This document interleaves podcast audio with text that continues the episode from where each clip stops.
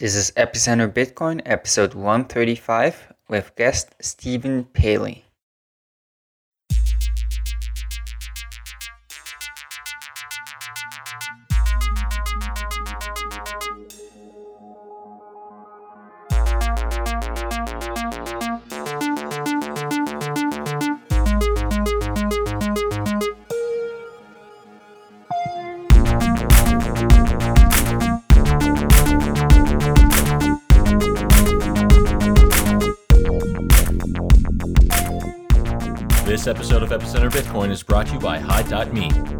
Yourself against hackers and safeguard your identity online with a first class VPN. Go to Hide.me slash epicenter and sign up for a free account today.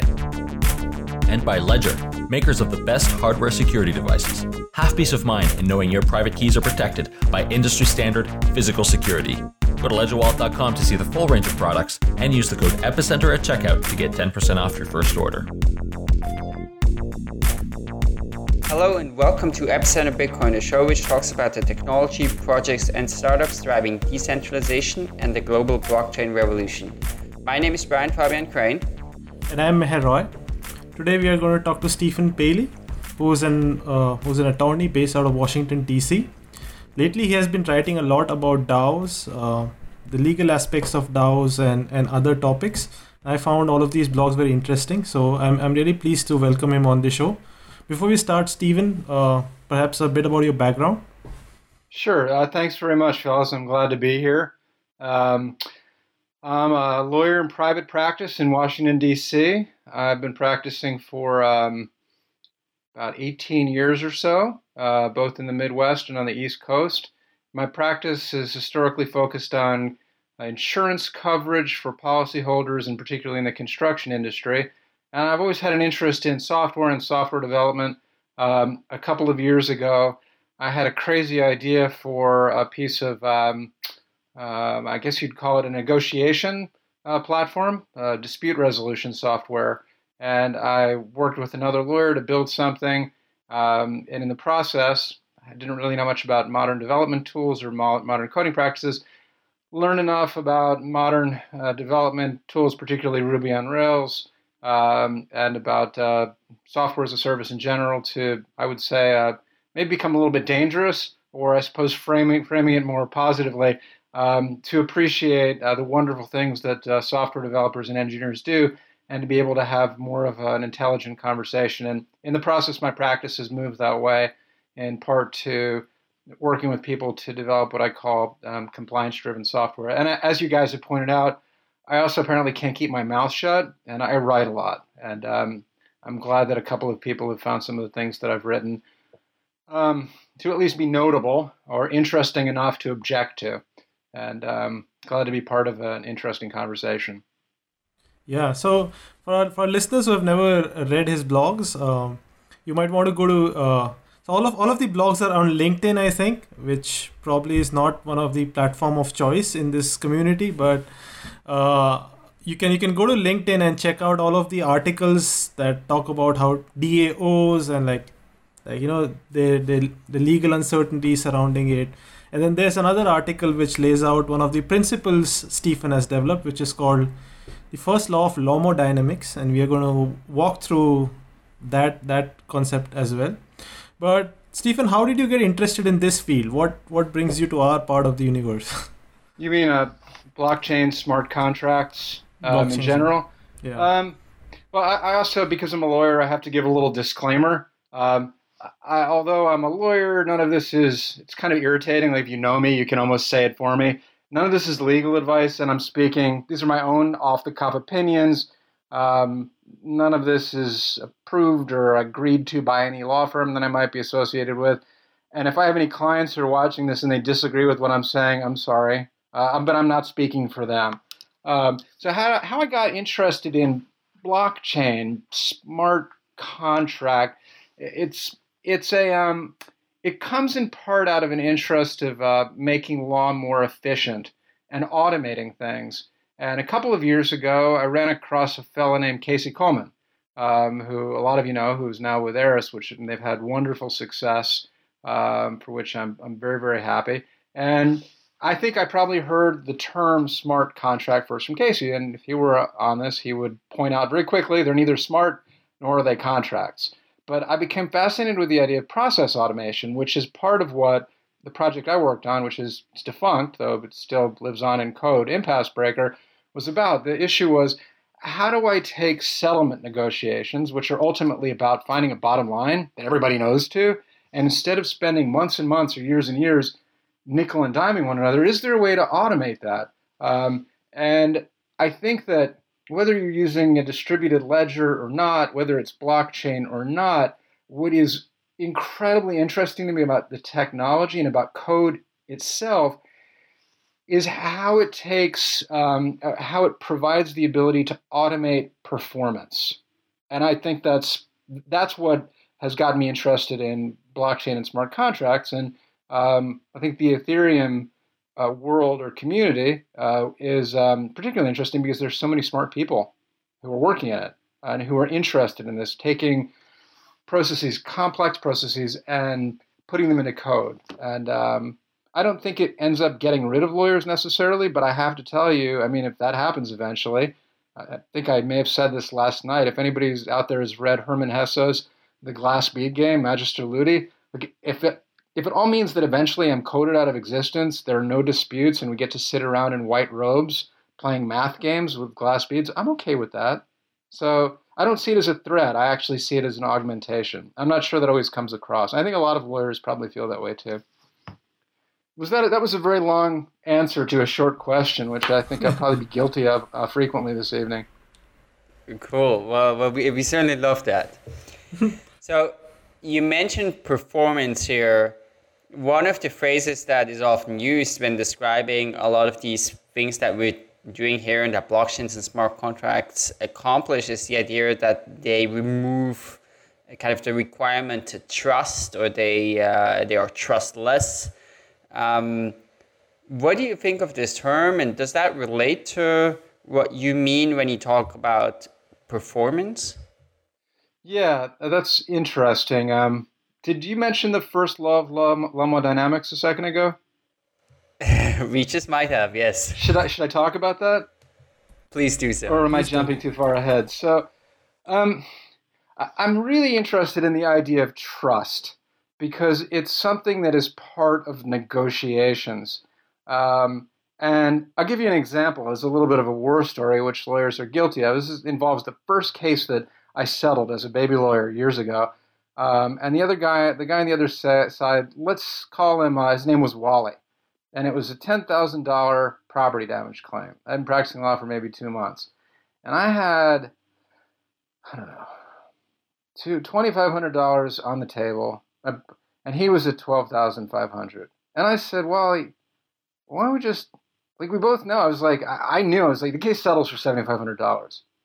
But we were like going 100 bucks a time. I was like, Wally, why don't we just why don't we just go right to $7,500? And he, what he said to me was, I, I'm pretty sure he said, kid, he said, kid, you got to dance the dance. And the reason you got to dance the dance is because nobody trusts each other, right? Because if I put my cards on the table and it's 7,500, how do I know for sure you're going to, right? So negotiation is all about, there are ways to get around that, but it's all about trust. So the idea of a trustless system is one where it's sort of what I initially set out to design is where you can remove that. You can create a system where um, I don't have to trust the other side because something neutral that doesn't have a bias and doesn't care is going to take care of it for me. Now, the first law of law dynamics says, however, that um, risk or trust, they don't, you cannot engineer them out of any system. They go someplace. And I think um, you should stop me if you want at any point, but I was going to go to the story that we were talking about before we went on the air. So when I hear trustless, the words that the word that comes to my mind is riskless. And I think about um, something that happened to me about what year is it? I don't even remember. What are we, 2016? Yeah. So this would have been about, I don't know, 10 years ago.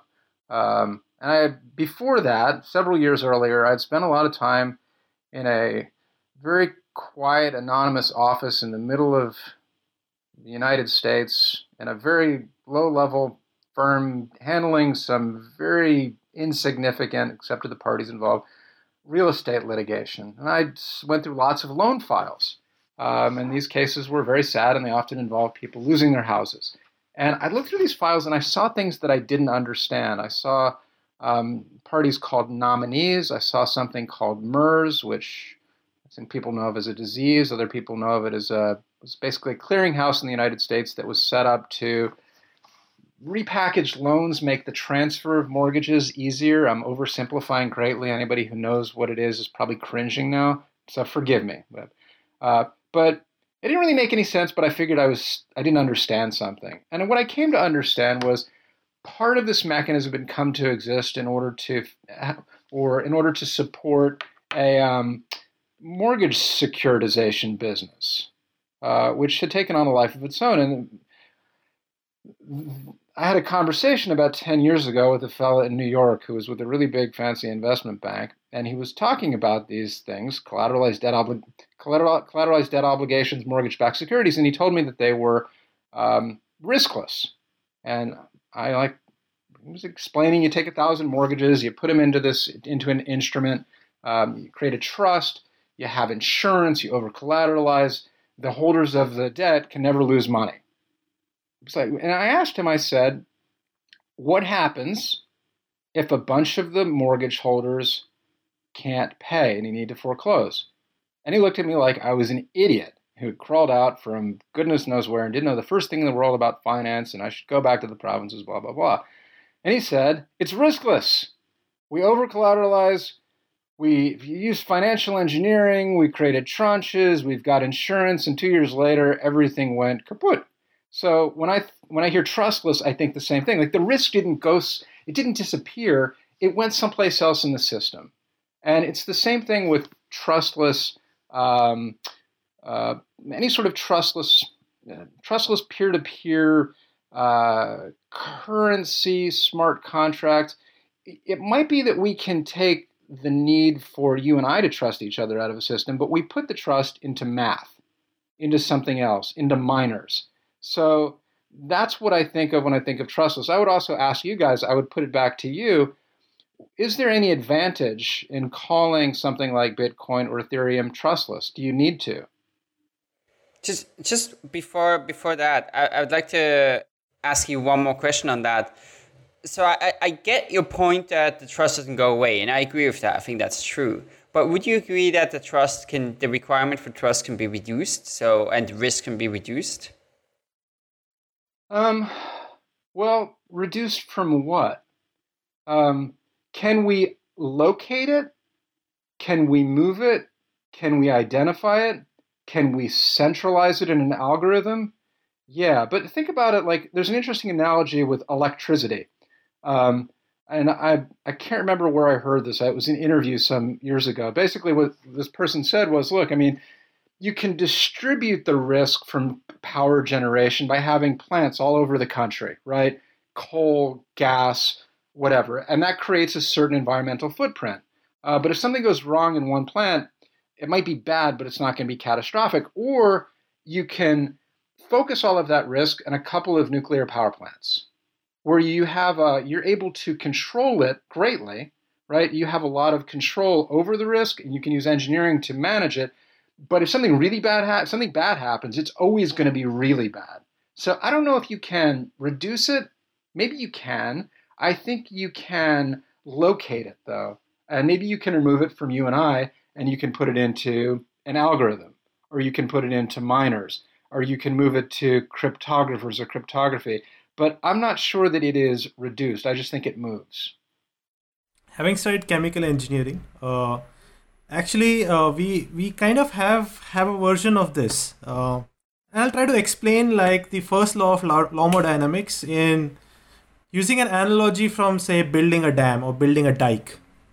So so imagine you have a river that you know that is an unstable river. It changes course every year. Like the yangtze in china is like that right? One one year it's flowing one particular way the next year it will flow somewhere else.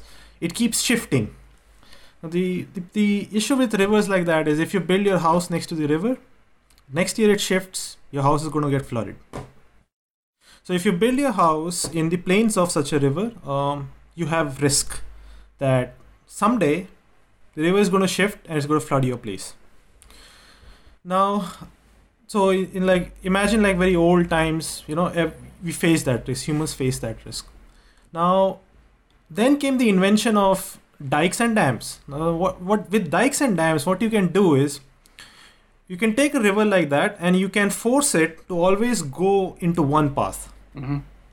You can you can you can build structures that you know uh, always force it to go one way, and so it, it doesn't keep shifting every year, right? And so the obvious the, the thing that humans perceive is that the risk has reduced, the risk of flooding has reduced. Now, what happens when people perceive that the risk of flooding has reduced? People build a lot of houses in that plain, right? There's, they're going to build like earlier said there's about a thousand houses. Now they are going to be like a hundred thousand because everyone perceives the risk is reduced.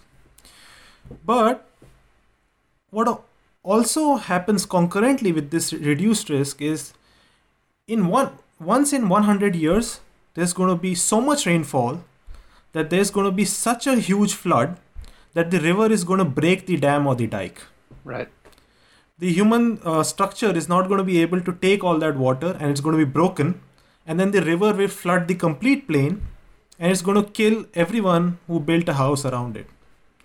So the you reduce the occurrence of the disaster but at the same time you actually increase the magnitude of the effect when the disaster happens.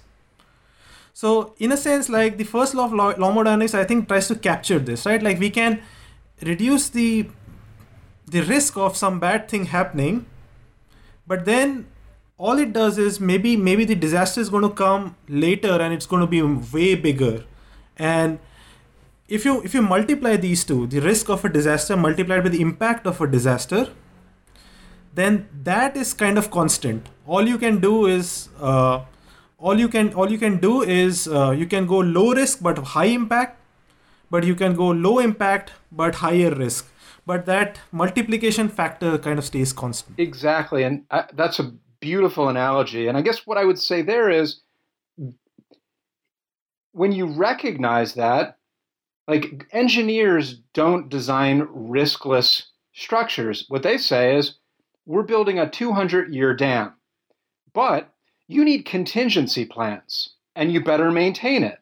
So it's the same thing. What I worry about in talking about something, or you, people can call things trustless if they want, but I would very respectfully suggest that it's important to think about contingency plans and also to think about engineering principles. I mean, how do you know? According to whom? What are the risk factors? What happens if something goes really bad? Um, there was a recent piece um, published by R3 uh, by uh, by Vitalik Buterin. One of the footnotes actually talks about um, a potential risk associated with trusting miners. And look, I'm not a math expert or a crypto expert. I'd be foolish to try and um, tease that argument out. But I'd see either I think it may be footnote one or footnote two. It, it does intelligently, which is not unexpected, raise the question of uh, where did the risk or where did the trust go in this uh, in this supposedly trustless system? I don't I don't think there's anything wrong with saying trustless for a particular purpose, but not trustless completely. Um, so that's that's where I get uh, that, that's where I go um, when I talk about the first law of thermodynamics. Basically, what I think what you've just described um, maybe better than I did. Let's take a short break to talk about Hide.me. You know you need a VPN provider to protect yourself against those nasty hackers trying to steal your private information. With Hide.me, it couldn't be easier. You just install their application on all your devices, iOS or Android, log in, and you have a cushiony, cozy tunnel in which your data can move freely and unencumbered, all the while protecting you from those mean old hackers. Now that's boom. To sign up for the free plan, go to hide.me slash epicenter. The best thing is when you use that URL, if you ever go premium later, you're gonna get 35% off. And premium comes with unlimited bandwidth, using up to five devices at the same time. You can use all their servers worldwide. You can pay with Bitcoin. And best of all, it comes with a feeling of peace and satisfaction like having tea with the Dalai Lama. We would like to thank Hide.me for their support of Epicenter Bitcoin.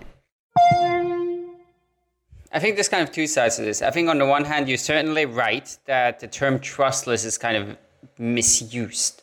Uh, with Bitcoin, this was always kind of super obvious in the sense for me, if, like if you look at mining, right, then you trust that those miners aren't going to go back and do a 51% attack, right, which is something that's very hard actually even to assess what's the probability of that because you don't know them, you don't know exactly know what their incentives are. So I think saying that the term trustless is misplaced makes total sense. Of course, also, you know, who actually audits the software that is being run? You know, basically nobody or very few people, uh, except for a few projects. So there's there's risk there, and there may be risk on the hardware side, and so there's there's all kinds of risks. But I don't think it makes sense to say just there's some sort of constant quantity of risk and it just gets shifted around. Uh, I do absolutely think you can reduce uh, and change the, the magnitude of that. So, and I guess it's an interesting question. No, is this whole endeavor, this blockchain project, is that something that is trying to accomplish that, right? To, to create a reduction in the amount of trust required. Maybe that's one way to think about it. But but I, I don't buy the point that it's just sort of it's always there. It's just and it's always there in the same quantity, and it's just sort of morphs where it appears. Yeah, I mean, so look, I'm being kind of literary and sort of maybe too cute by half. I, I, I acknowledge that. I don't know how you mathematically quantify trust or risk. Um, I'm, I'm sort of trying to make a, a point, perhaps by exaggeration, which is whether or not you can quantify whether or not you can uh, mathematically quantify trust, um, I'm not sure you can get rid of the need for it someplace. And maybe it's better to put trust in an algorithm, though I'm not sure. Um, it depends on the algorithm and it depends on the standards that we're using. Um, I don't. What I like about um, automation, whether it's a cron job, whether it's something written using Ruby or Solidity or it's blockchain or not, is um, predictability and process automation. Um, and the same thing with that, the thing I like about um, distributed version control, like Git, It was like, when I saw GitHub for the first time, it was like magic to me. Um, you know the history, uh, you know the revision history. Now I know you can play with that, right? Um, but I love the idea of revising things that way. That has nothing to do with, I'm not sure that I need to call that a trusted or trustless system. To me, those aren't necessarily helpful words. Okay, so we've spoken a bit about uh, you know trust and that that doesn't disappear. Now, kind of maybe the, the flip side of this is the question of liability, right? So things things are to go wrong. Smart contracts are to lose people's money, and a, a, lot of these people are now developing contracts that then they'll run themselves. So how do you think about the question of liability in these systems? So the world's a really big place. How many countries are there? 180? I don't know. So let's say there are 180 countries. Maybe I'm wrong. Um, and there, let's say in the United States, there are 50 states. I'm only licensed to practice law in four of them, and I only have active licenses in three, and the law is different in all of them. So I'm necessarily going to speak. I'm going to speak in a very generic sense. Part of the answer is, you know, it really depends. It, I used this analogy last night at the Ethereum meetup. Um, I, I think people may find that response irritating until, if you're a developer, if I were to ask you what's the best language to use, what's the language that's going to um, be less uh, like it's going to allow me to create something that uh, fails less frequently. Is it going to be C++? Is it going to be Haskell? Is it going to be Ruby? Is it going to be Solidity? What should I use? Should I use it? Um, you're going to say it depends. And sort of the same thing here from the standpoint of coming up with single answers to questions. So having given you, given you that really long caveat, which is probably irritating, uh, let me see if I can give you some general guidance, the way I look at it. Um, so code in and of itself is just that. It's not sentient. It doesn't have legal existence. It's not a person. Um, it could become a person if it's a part of a corporation, which in most places is recognized as sort of a as a as an artificial person. If a programmer creates something that is flawed or balky in the United States, um, they could, and um, their flaw um, is um, an actual and proximate cause of harm, and they cause someone damages, they might be liable in tort under a negligence theory. It's possible they could be liable under a strict liability theory, under products liability law. Um, it's also equally possible that there could be a contract claim if they were um, in privity of contract with someone. Um, it's um, open source may be different. You may not have a contract, but under certain circumstances, you may be deemed to have a duty or an obligation to not do things that cause a lot of harm. Um, so here's an example. I sent Meher a copy of this article earlier today. It's an incredible article. It was apparently funded. This research was funded in part by um, oh, what's his name, Elon Musk, and it's called um, what was the title of it? How to create a malevolent AI. Yeah. I mean, it sounds crazy, right? I mean, it's a wonderful article, scary and hilarious at the same time. And you know, basically, what these guys say is so. There's been a lot of talk in the security community lately about preventing things, but like we don't really know what would happen if there was a malevolent AI. So maybe we ought to think about creating one, so we can know what to do if one shows up. Um, be kind of like creating a super virus to test. I'm not I'm not passing judgment, although it sounds like I am. I don't want to be forcibly cyborgized, which was one of the parts of their risk matrix. That would be bad. So I'm good with preventing this stuff. But I guess, you know, it's a roundabout way of saying what would happen, like what would the theory be if somebody created an open source malevolent AI, pushed it up to GitHub, and the thing caused a lot of harm? I think there are in a common law system, I can imagine lots of ways to go after those people who probably only meant to do good, um, but maybe ended up doing a lot of harm. Part of something to think about too is just because you do something for free doesn't mean someone can't sue you. Um, you know, sometimes it's the stuff you do for free that causes the greatest harm.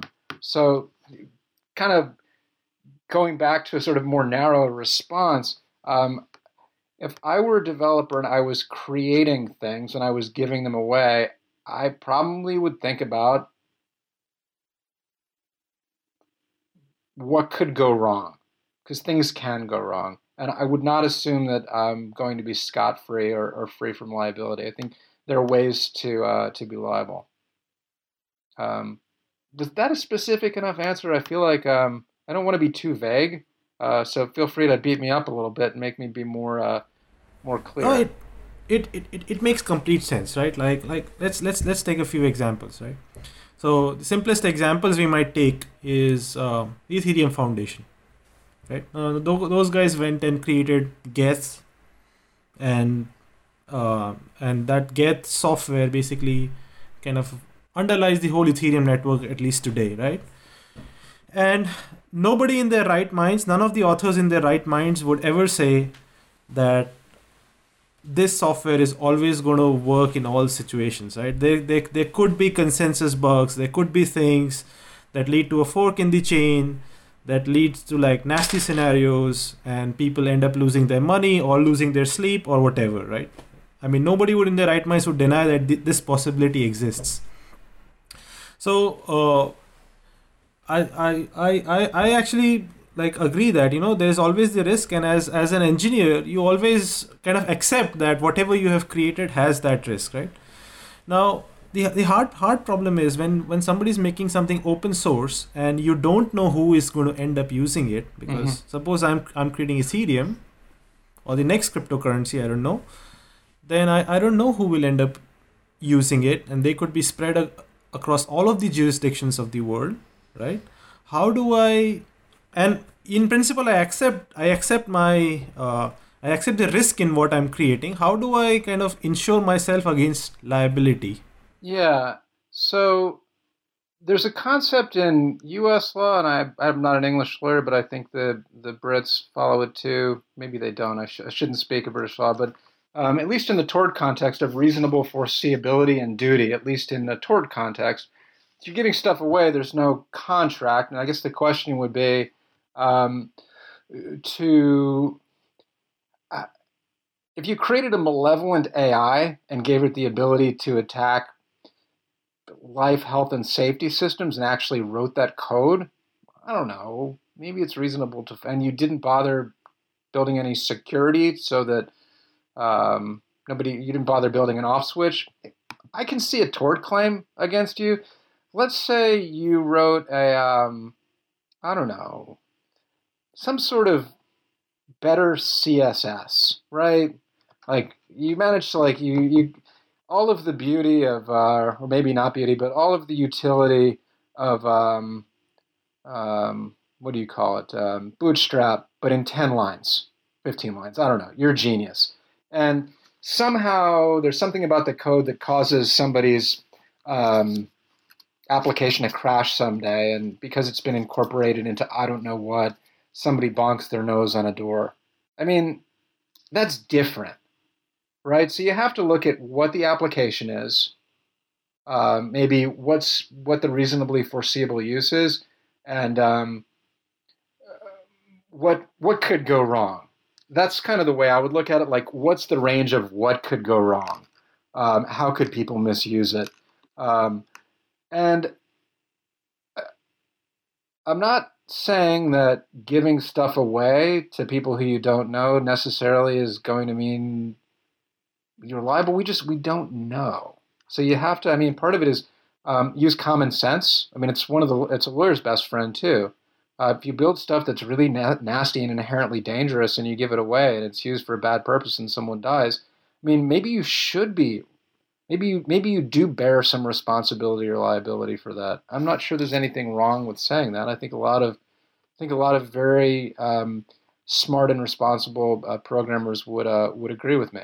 So there's no silver bullet to this right like there's no there's no method there's no process by which like i, I build something and and you can and some somebody can come to me and say okay meher do steps one two three and four and this will guarantee that you will never be held liable for what you have built and um, given away you know if i could predict the future and i could tell you the law of every country in the world, I might be able to do that for you. Uh, um, I think the best that you can do is um, it's a matter of probabilities. Um, and there are ways to, I mean, again, it comes back to the, the it's impossible to create something that is risk free. Did you ever read Nassim Taleb's Black Swan? The Black Swan? It's a great yeah. book. And basically, what he says in that is essentially and boiling it down is the only the only certainty is uncertainty and it's a question of managing that um, and i think that's true for um, every profession um, if, if, you don't mind i know we, want to go on to uh, talk about other things but he uses an example which i think is wonderful he goes to uh, las vegas and he talks to a casino manager and um, they talk about risk and the casino manager says basically i'm paraphrasing he says you know we don't actually worry about um, making money or losing money. We understand that, right? We we get how this works. What he said, what I worry about is the things I don't know and I can't predict. Like, for example, the person who fails to fill out a license application to a state and causes us to almost get shut down. So, I, there's no risk manager out there in the world, I think, who would tell you that you can come up with a perfect hedge. If there was, I mean, I think I'd probably become, I'd be a very, very wealthy lawyer, right? Because I would have the answer to everything. Um, we'll talk afterwards, right? Today's magic word is collision. That's C O L L I S I O N. Head over to letstalkbitcoin.com to sign in, enter the magic word, and claim your part of the listener reward. We've been speaking kind of about smart contracts in a, in a, very general way, but now there is a whole bunch of activity around the concept of a DAO, a uh, decentralized autonomous organization, which does have some interesting features, right? Because you can really kind of neatly separate the creation of the code and the operation of the project of the enterprise, right? So somebody can write the code and then somebody, uh, entirely different group sort of goes implement it and then those people all may be totally anonymous. They may Uh, they may not actually be sort of involved in the implementation itself as it kind of runs on Ethereum. Of course, the DAO, which we've done now a few episodes on already, uh, being the most uh, famous example of that. What do you think of that? Is I, I know you've also written about some of the, the legal risks around that. Yeah, so I don't want to single out any particular DAO, big or small.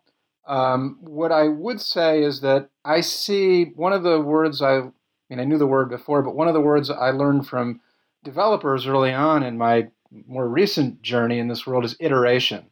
Um, and software development is an iterative process. Um, I think that's very useful. So I don't think it's fair to criticize a, the, a DAO framework, uh, whether it's called standard or not, for not being perfect. It's version one of version two. You have to look at it for what it is. And um, I see the thing about the DAO that I think is interesting and useful. Um, I think you see some of this in Christoph Jentzsch's paper, which is um, the notion that you can automate governance. And I don't certainly don't speak for Christoph or any of those folks, and they might not share my view on this. But the as a lawyer, the interesting piece for me is how that code can automate what an organization does and how it operates, and by doing so, remove the need for trust between people because the the relationships or the relationships inter se between themselves is placed in code, I think it's a very heavy lift to expect at the outset to be able to take an entire governance structure and put it into code. It's complicated. Um, and the um, in our presentation last night, I think it was Sean Murphy, a, a very fine lawyer at, um, and excuse me if I've gotten his name wrong, at Norton Rose, um, described the DAO as, um, I mean, I, I think of it as you've got DAO code, which is dry, sits someplace. Then you have the DAO once instantiated. It's, instantiated by someone. Then you have the DAO um, as the relationship between people, which is, I think, what, what the way Sean described it. I think it's very, very useful. And so, what I, I know there's been um, there's been some heated discussion and conversation um, online among people about the best form of governance. Um, I've been impressed by, you know, aside from some of the things that have unfairly been said on Reddit about people, I've generally been impressed by the level of discourse, even when people aren't agreeing with each other. I think what you have to do is continue to iterate. Um, that's um, that's something that lawyers do, and I think that's something that developers do. I think it's something that we have in common. Um, but so to focus a little bit more specifically, you wrote once in one of your articles that when you hear some of the language uh, of the, the DAO DAOs, what you're thinking about is well, they're avoiding uh, form, you know, forming a sort of a traditional legal structure, but the implication of that is just that the court is sort of going to assign you one uh, and uh, the one that you mentioned there was the, the structure of a general partnership, where you said then people would be kind of uh, sure. liable. Um, first of all, you know that that would have very serious implications, no? And is there a way around that? So very simply, um, it's consistent with what I've always said. Um, if you do not create rules or an organization, it is possible that in any venture, a court will impose those rules um, upon you.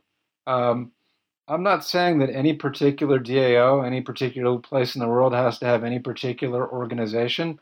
Um, I would, I'd be providing legal advice to people if I did that, and I'm, I'm not going to do that. Um, I'm also not going to speculate about um, what any particular court is going to conclude about any existing DAO. Here's what I'd say, though, uh, something that I said last night.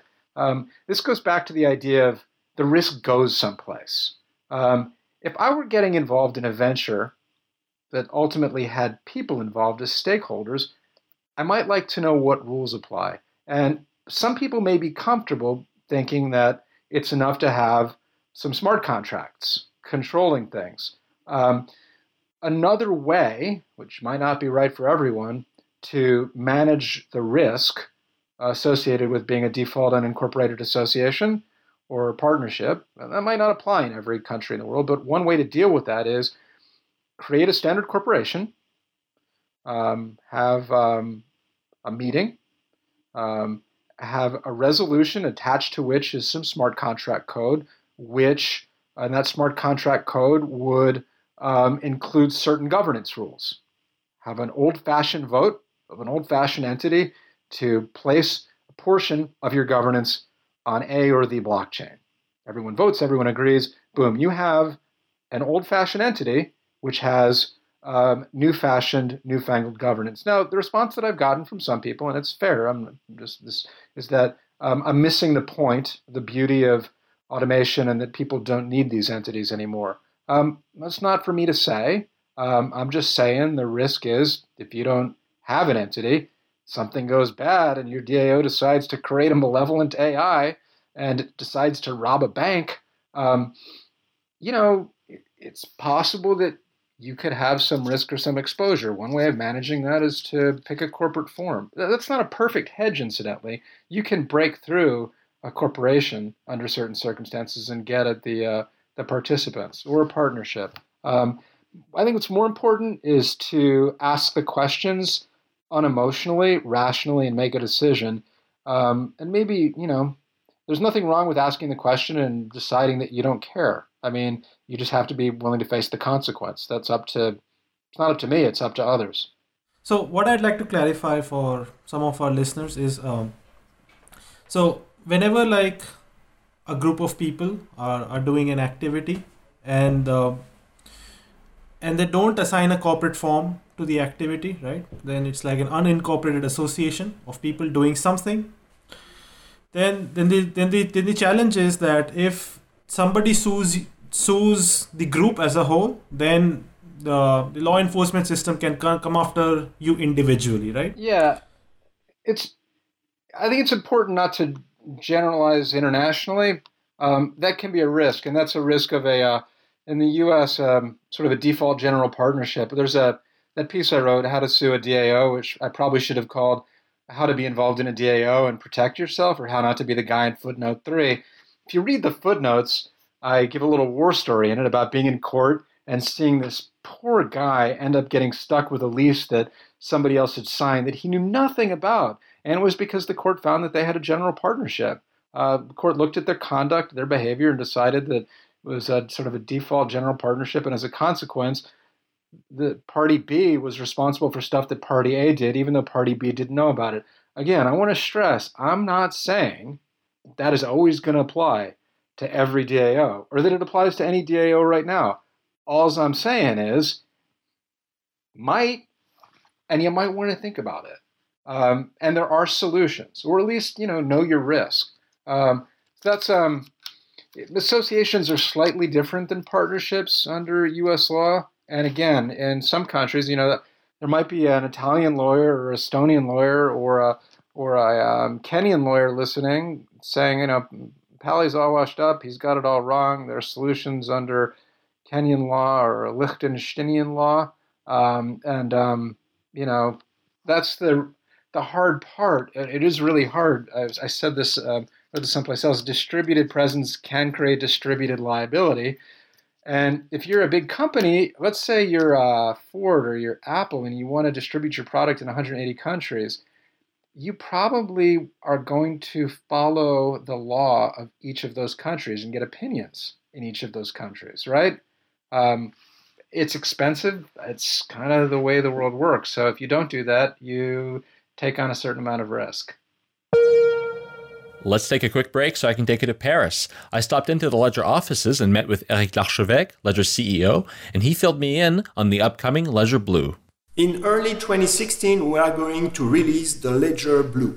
This is a personal privacy device which runs on a set of elements, has a touchscreen, NFC, Bluetooth, and USB connectivity, and it will be a full-fledged hardware wallet with a second factor validation of the transaction directly on the screen. It will be fully open source. You will be able to add your own apps, and it will also be compatible with FIDO second factor authentication. Passwords going, are going to disappear, and it will be replaced by this kind of cryptographically secure authentication. The Ledger Blue will be certified by FIDO and will give you the possibility to log in on any website very easily just by signing a cryptographically secure challenge. Ledger is making hardware wallets easy and convenient without compromising on security. If you want to get a secure setup for storing your bitcoins, go to ledgerwallet.com and use the code EPICENTER to get 10% off your order. We'd like to thank Ledger for their support of Epicenter Bitcoin. So another topic that you know is somewhat related to the DAO, or can be at least, but has been sort of in this space for a long time, is the idea of uh, of token sales and crowd sales, and uh, of course those could be either conducted by sort of projects that aren't really DAOs, like let's say for example the Ethereum Foundation back then, or now they have been conducted, for example, by you know the DAO, and I'm sure many many more will follow. Um, what is do you think those are legal? Are they uh, you know specifically under US law? Uh, do you think they are sometimes legal? And, and what kind of makes a difference here of whether they are okay or not? Um, it depends on the jurisdiction. Um, i'm sure people who are familiar with the space are familiar with the howey test. There has been plenty of written on the subject um, I would not want to speculate about um, securities law risk for any particular DAO. Um, I would simply say that um, those laws exist for a reason, and just because something is digital doesn't mean that it is outside of the law. Anyone who thinks that is free to think that, but it's uh, it's what I call VHT uh, or vacuous happy talk or delusional. Um, so people are free to reach their own conclusions. I, I think it is. There's a wonderful paper by, I can't remember who wrote it. There's been some really good work in this space. And I think you can do things that involve, I mean, a token, a token is a, um, um, it's a database record, right? Sort of. All right. Yeah. Look, I mean, it's certainly possible to to if it's a database record, database record isn't inherently anything. Um, the question is, if you're selling people a database record, what do they get for it? Um, and talk to a securities lawyer. That's what I would say. And um, you know, be careful. Um, just because there's some, I, I don't have the, the site in front of me, but something I wrote recently. Basically, a judge said it's like the judge basically said, Yeah, I know, it's new. We've dealt with new things before. I mean, the law is what the law is. And this is something that was true 100 years ago, 500 years ago. Um, you know, and uh, the law did change in response to the printing press. You had the development of copyright law and the Statute of Anne, really interesting. Totally off topic. Um, but it's not like there aren't laws on the books. Maybe they'll apply in some cases, maybe they won't. So, so so far there's been there's been a lot of those, and so far there hasn't been any real action from SEC or others. Do you know? Does that mean they are okay with it, or does is there just such a long lag time? I'm checking my telepathy. Wait, wait a second. I'm like mm, trying to hack it. Yeah, I, I mean. Uh, so I will say this generically, and this isn't necessarily related to DAO or blockchain. Um, law takes a while, um, but limitations periods are long. Just because something doesn't happen in a day doesn't mean it isn't going to happen eventually. And again, this is just a general principle. I'm not. I'm. I am not singling out any blockchain project. This is just a. It's a good thing to know just because you do something and you don't hear a response from law enforcement the next day doesn't mean that you might not hear something a year later. It depends what the statute is. There are some long statutes of limitations, and you have people who have lots of things on their desk and they've got time. And sometimes um, you don't hear anything because people are investigating. I honestly, have no idea. Um, I, you know, uh, that's that's basically what I would say. There have been prosecutions involving Bitcoin, of course, and in the U.S., um, the decisions, um, which you may or may not be aware of, the courts have said, yeah, Bitcoin is essentially it's a cash equivalent or it's currency, right? Um, so it's not like courts haven't been able to understand what Bitcoin is. Um, and I think the same thing. I, I haven't checked in about a month, but the last time I checked U.S. case law, I didn't find any references to Ethereum. Um, it's probably still the case. Um, but I mean, database, entry. it's a question of like, what do you do with it? If you used Ethereum, if you used Ether to buy something illegal, um, it wouldn't matter that you'd used a distributed database entry to do it. It would still be, you know, it's likely that would still be a problematic transaction. I'm sorry, I can't give you an absolute um, answer. I just, I think anybody who tells you that they know for sure um, is either lying or they they work for the SEC or you know regulatory agencies um, anywhere. I I am. Um, I do think like if it were me, I would can I would look at the people who are involved in the project. I would look at their track record. Um, I would look at um, governance. I mean, you can tell a lot about things by the people who are involved and in by their um, by their behavior. So so uh, another topic we would like to go into is the is this notion of jurisdiction, uh-huh. right? So uh, first of all, like let's let's let's kind of have a rough idea of what is the notion of jurisdiction for courts. And the reason we want to go into this topic is we want to drill down into how a court could assume jurisdiction over a DAO's activities or not how, how this could happen. So first of all, but we should go into what, what is the notion of jurisdiction for courts? Sure, and I'm speaking as a U.S. lawyer about general principles of U.S. law, and uh, it's been uh, somebody I had there's some been wonderful comments online. Uh, Americans always think that the rest of the world is just like them. I really don't. I'm actually sitting in England right now, great country. Um, I think the rest of the world is wonderful. I just don't know law from somewhere else, so I apologize. I'm not assuming that U.S. law is coextensive with the rest of the world's law. I mean, it would be useful. I could like give you blanket answers if it were true. So, um, you know, again, to my lawyer brethren elsewhere in the world, if it works differently where you are, um, that's cool. You know, please say something. Generally speaking, jurisdiction is the power of a court to decide things. Um, and I wrote something about this recently and distinguished between different kinds of jurisdiction. You've got um, ultimately you have to have subject matter jurisdiction, which means um, the um, ability, either granted by constitution or statute, to decide certain kinds of disputes. So, for example, the U.S. is a federal system. We've got federal courts and state courts. Federal courts are courts of limited jurisdiction, and their jurisdiction is provided.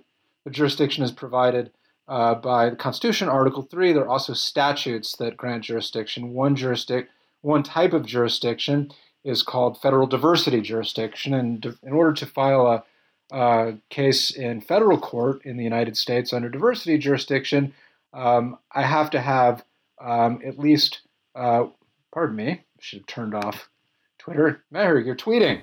Um, you're multitasking. Uh, in order to have federal court jurisdiction, you have to have um, no plaintiff can be a resident, citizen or resident of this of the same state as any defendant. So I have to be like, for example, um, if Stephen Palley sues Meher Roy, um, if I live in Maryland and you live in Maryland, I can't. The court won't have subject matter jurisdiction over a dispute between us under diversity jurisdiction. Another component of diversity jurisdiction is the amount in controversy.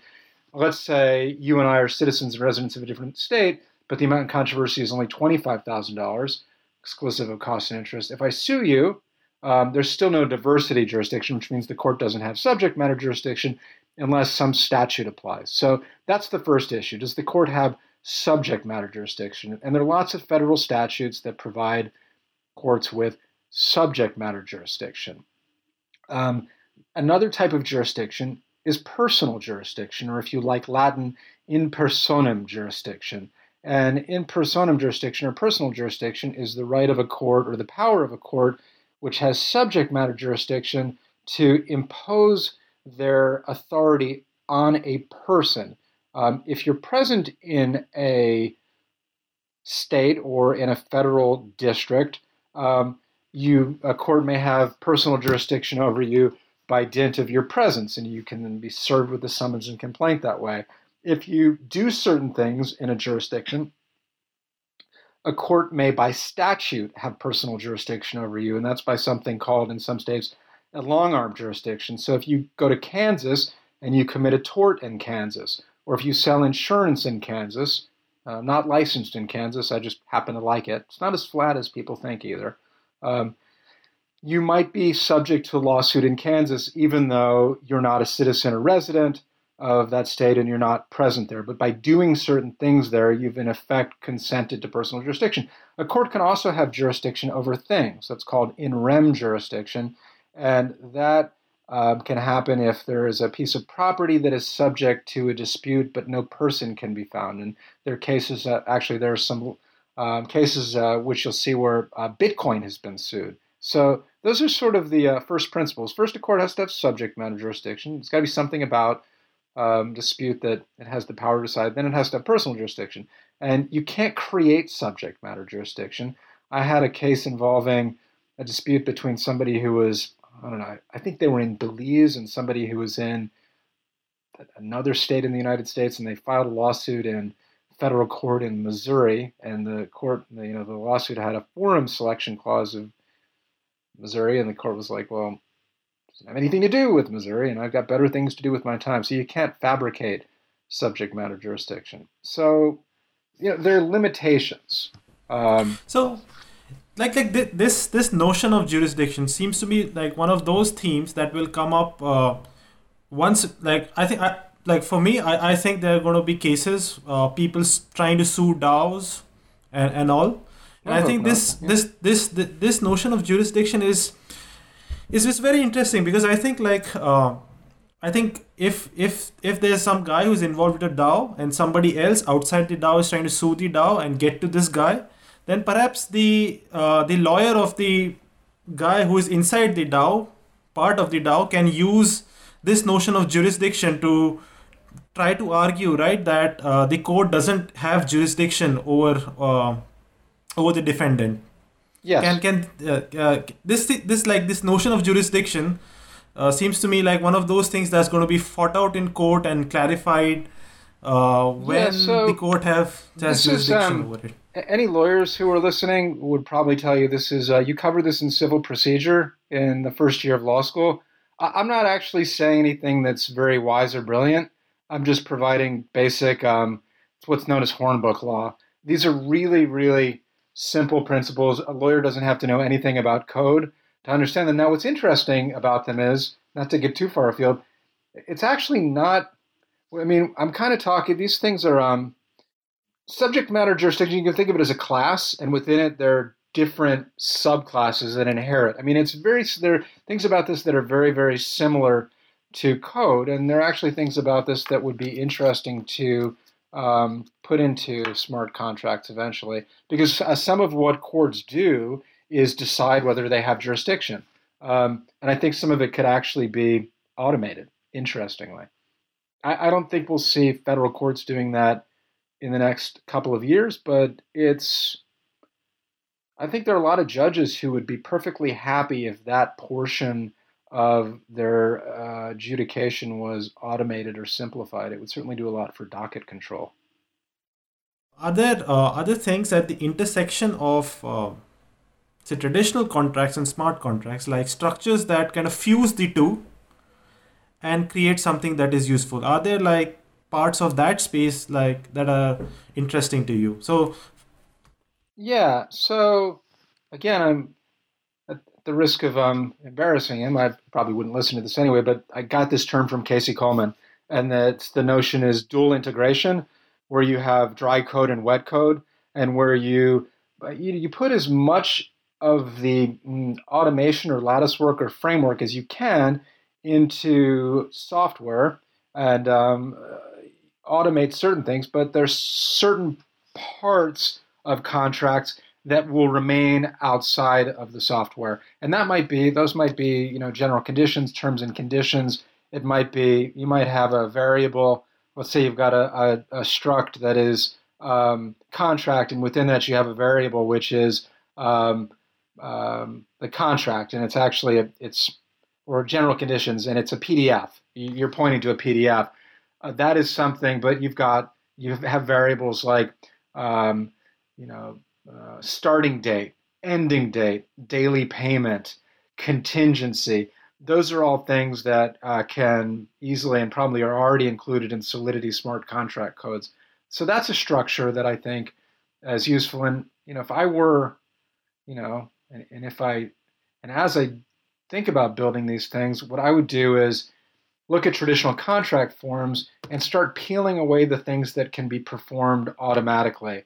But I would also think about ways of being comfortable with keeping uh, certain items in the, um, I think it, you would call it the wet code outside of blockchain. Everything can't be automated, right? I mean, it's um, it's um, particularly things that are off chain. I mean, they're hard. Uh, there's nothing wrong with that. Doesn't mean it can't happen eventually, but iterate, right? Take your time. Okay, so uh, so yeah like like this this theme is kind of uh, one of the one of the things that is i think special to eris industries. Like it's it's it's like one of the few companies that are kind of can in their blogs and all kind of come out with with with this view with this notion that uh, you can have integration between like wet code and dry code and combined they can do something that is that is much better than wet code or dry code alone. And, and, I, and I find this like a really really powerful notion. Because like there are many things in which you almost seem to need wet code right? Like think about a mortgage right? Um, so uh, I, I, I, I go to a bank and I and I ask for a loan to buy my house. Now in this case uh, a smart code just a smart contract is pretty useless because in the future uh, I need to make payments into the smart contract because I took the loan but the smart contract does can't kind of if I if I stop paying it can't go out into into the real world and foreclose my home. So we do need like a wet wet code contract for this interaction. But where a smart contract might be useful is kind of automating all of these real estate payments. So like combining the, these two things seems to be like a very powerful, could be a very powerful area. Yeah, absolutely. And I know that's what um, Casey and uh, Nina Kilbride and Preston. I mean, they're all lawyers, and um, I know that's something they're very, very focused on. So I'm excited to see what they come up with. Okay. So, uh, so one, one, one final topic we'd like to touch on is the is the topic of insurance and DAOs insuring something. So you have been a, you have been dealing with insurance for the construction industry, and insurance like is one of those industries that is very well, very highly regulated, right? And uh, so just just tell us broadly why insurance is so regulated and what are the issues when kind of DAOs try to insure something. Yeah. So again, speaking of the United States, I, I had a tour of Lloyd's today, um, and that was uh, thank you, Stuart Mast. Um, that was uh, quite something. That uh, Lloyd's has been in business for several hundred years. I mean, it's 400 years, 500 years. Amazing to see. The reason that um, in the United States um, it is particularly difficult is because insurance is, for the most part, regulated on the state level, unless you're talking about certain types of group health, uh, health and life um, insurance. But for personal lines, uh, you've got 50 state insurance commissioners, each of whom have um, regulatory authority. They may have a approval authority over forms, over uh, rates and premiums, um, why is it set up that way? There's a consumer protection uh, function or purpose. The way insurance works, generally speaking, is um, you know I can self-insure, which means I can put some money into a bank account if something bad happens to my car, then I'll have the money to pay for it, or I can put money into a pool which a third party manages, um, and they manage it and they hopefully invest it uh, prudently and providently. If there's ever a problem, I'll be able to then make a claim and get money back to cover my loss. Now, if someone doesn't manage the funds properly, um, then I won't have the funds uh, available to pay my claim. So part of what insurance regulators do is they um, they help enforce, set, or establish um, reserving requirements, the amount of money that an insurance company has to set aside to pay claims. They also make sure that forms are fair. And I'll give you a simple example. Um, and I'm speaking mostly in the consumer context, but it can apply in other contexts too. So, um, one of the earliest uh, form standardizations was through something called the New York Standard Fire Policy, which is a statutory fire insurance policy form which uh, is used to insure homes. And it includes, in many states, a um, sort of a guaranteed baseline limitations period. In other words, um, you are guaranteed a certain amount of time in which you can file or make a claim. And if an insurance company tries to shorten it, courts are required to ignore it. So regulators also, in certain circumstances, they try and make sure that the playing field is level and fair, and that forms um, that are filed um, make sense and have language that's fair and even-handed. I think it's important to remember too that um, insurance backs up or um, covers risk of loss for know, trillions of dollars, probably in real estate. I don't think I'm exaggerating in that number.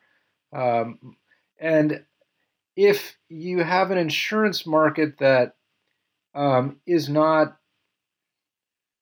consistent in certain ways, um, you can create you can create risks to that um, into a huge market. So there's a I think there are lots of reasons uh, why um, insurance is heavily regulated, and uh, also from a, the standpoint of creating something that purports to regulate insurance, you're going to have a lot of or purports to provide insurance. You're going to have some very interested state regulators who will do their job and um, come asking questions. Um, did that answer your question? I feel like I rambled towards the end there. I apologize.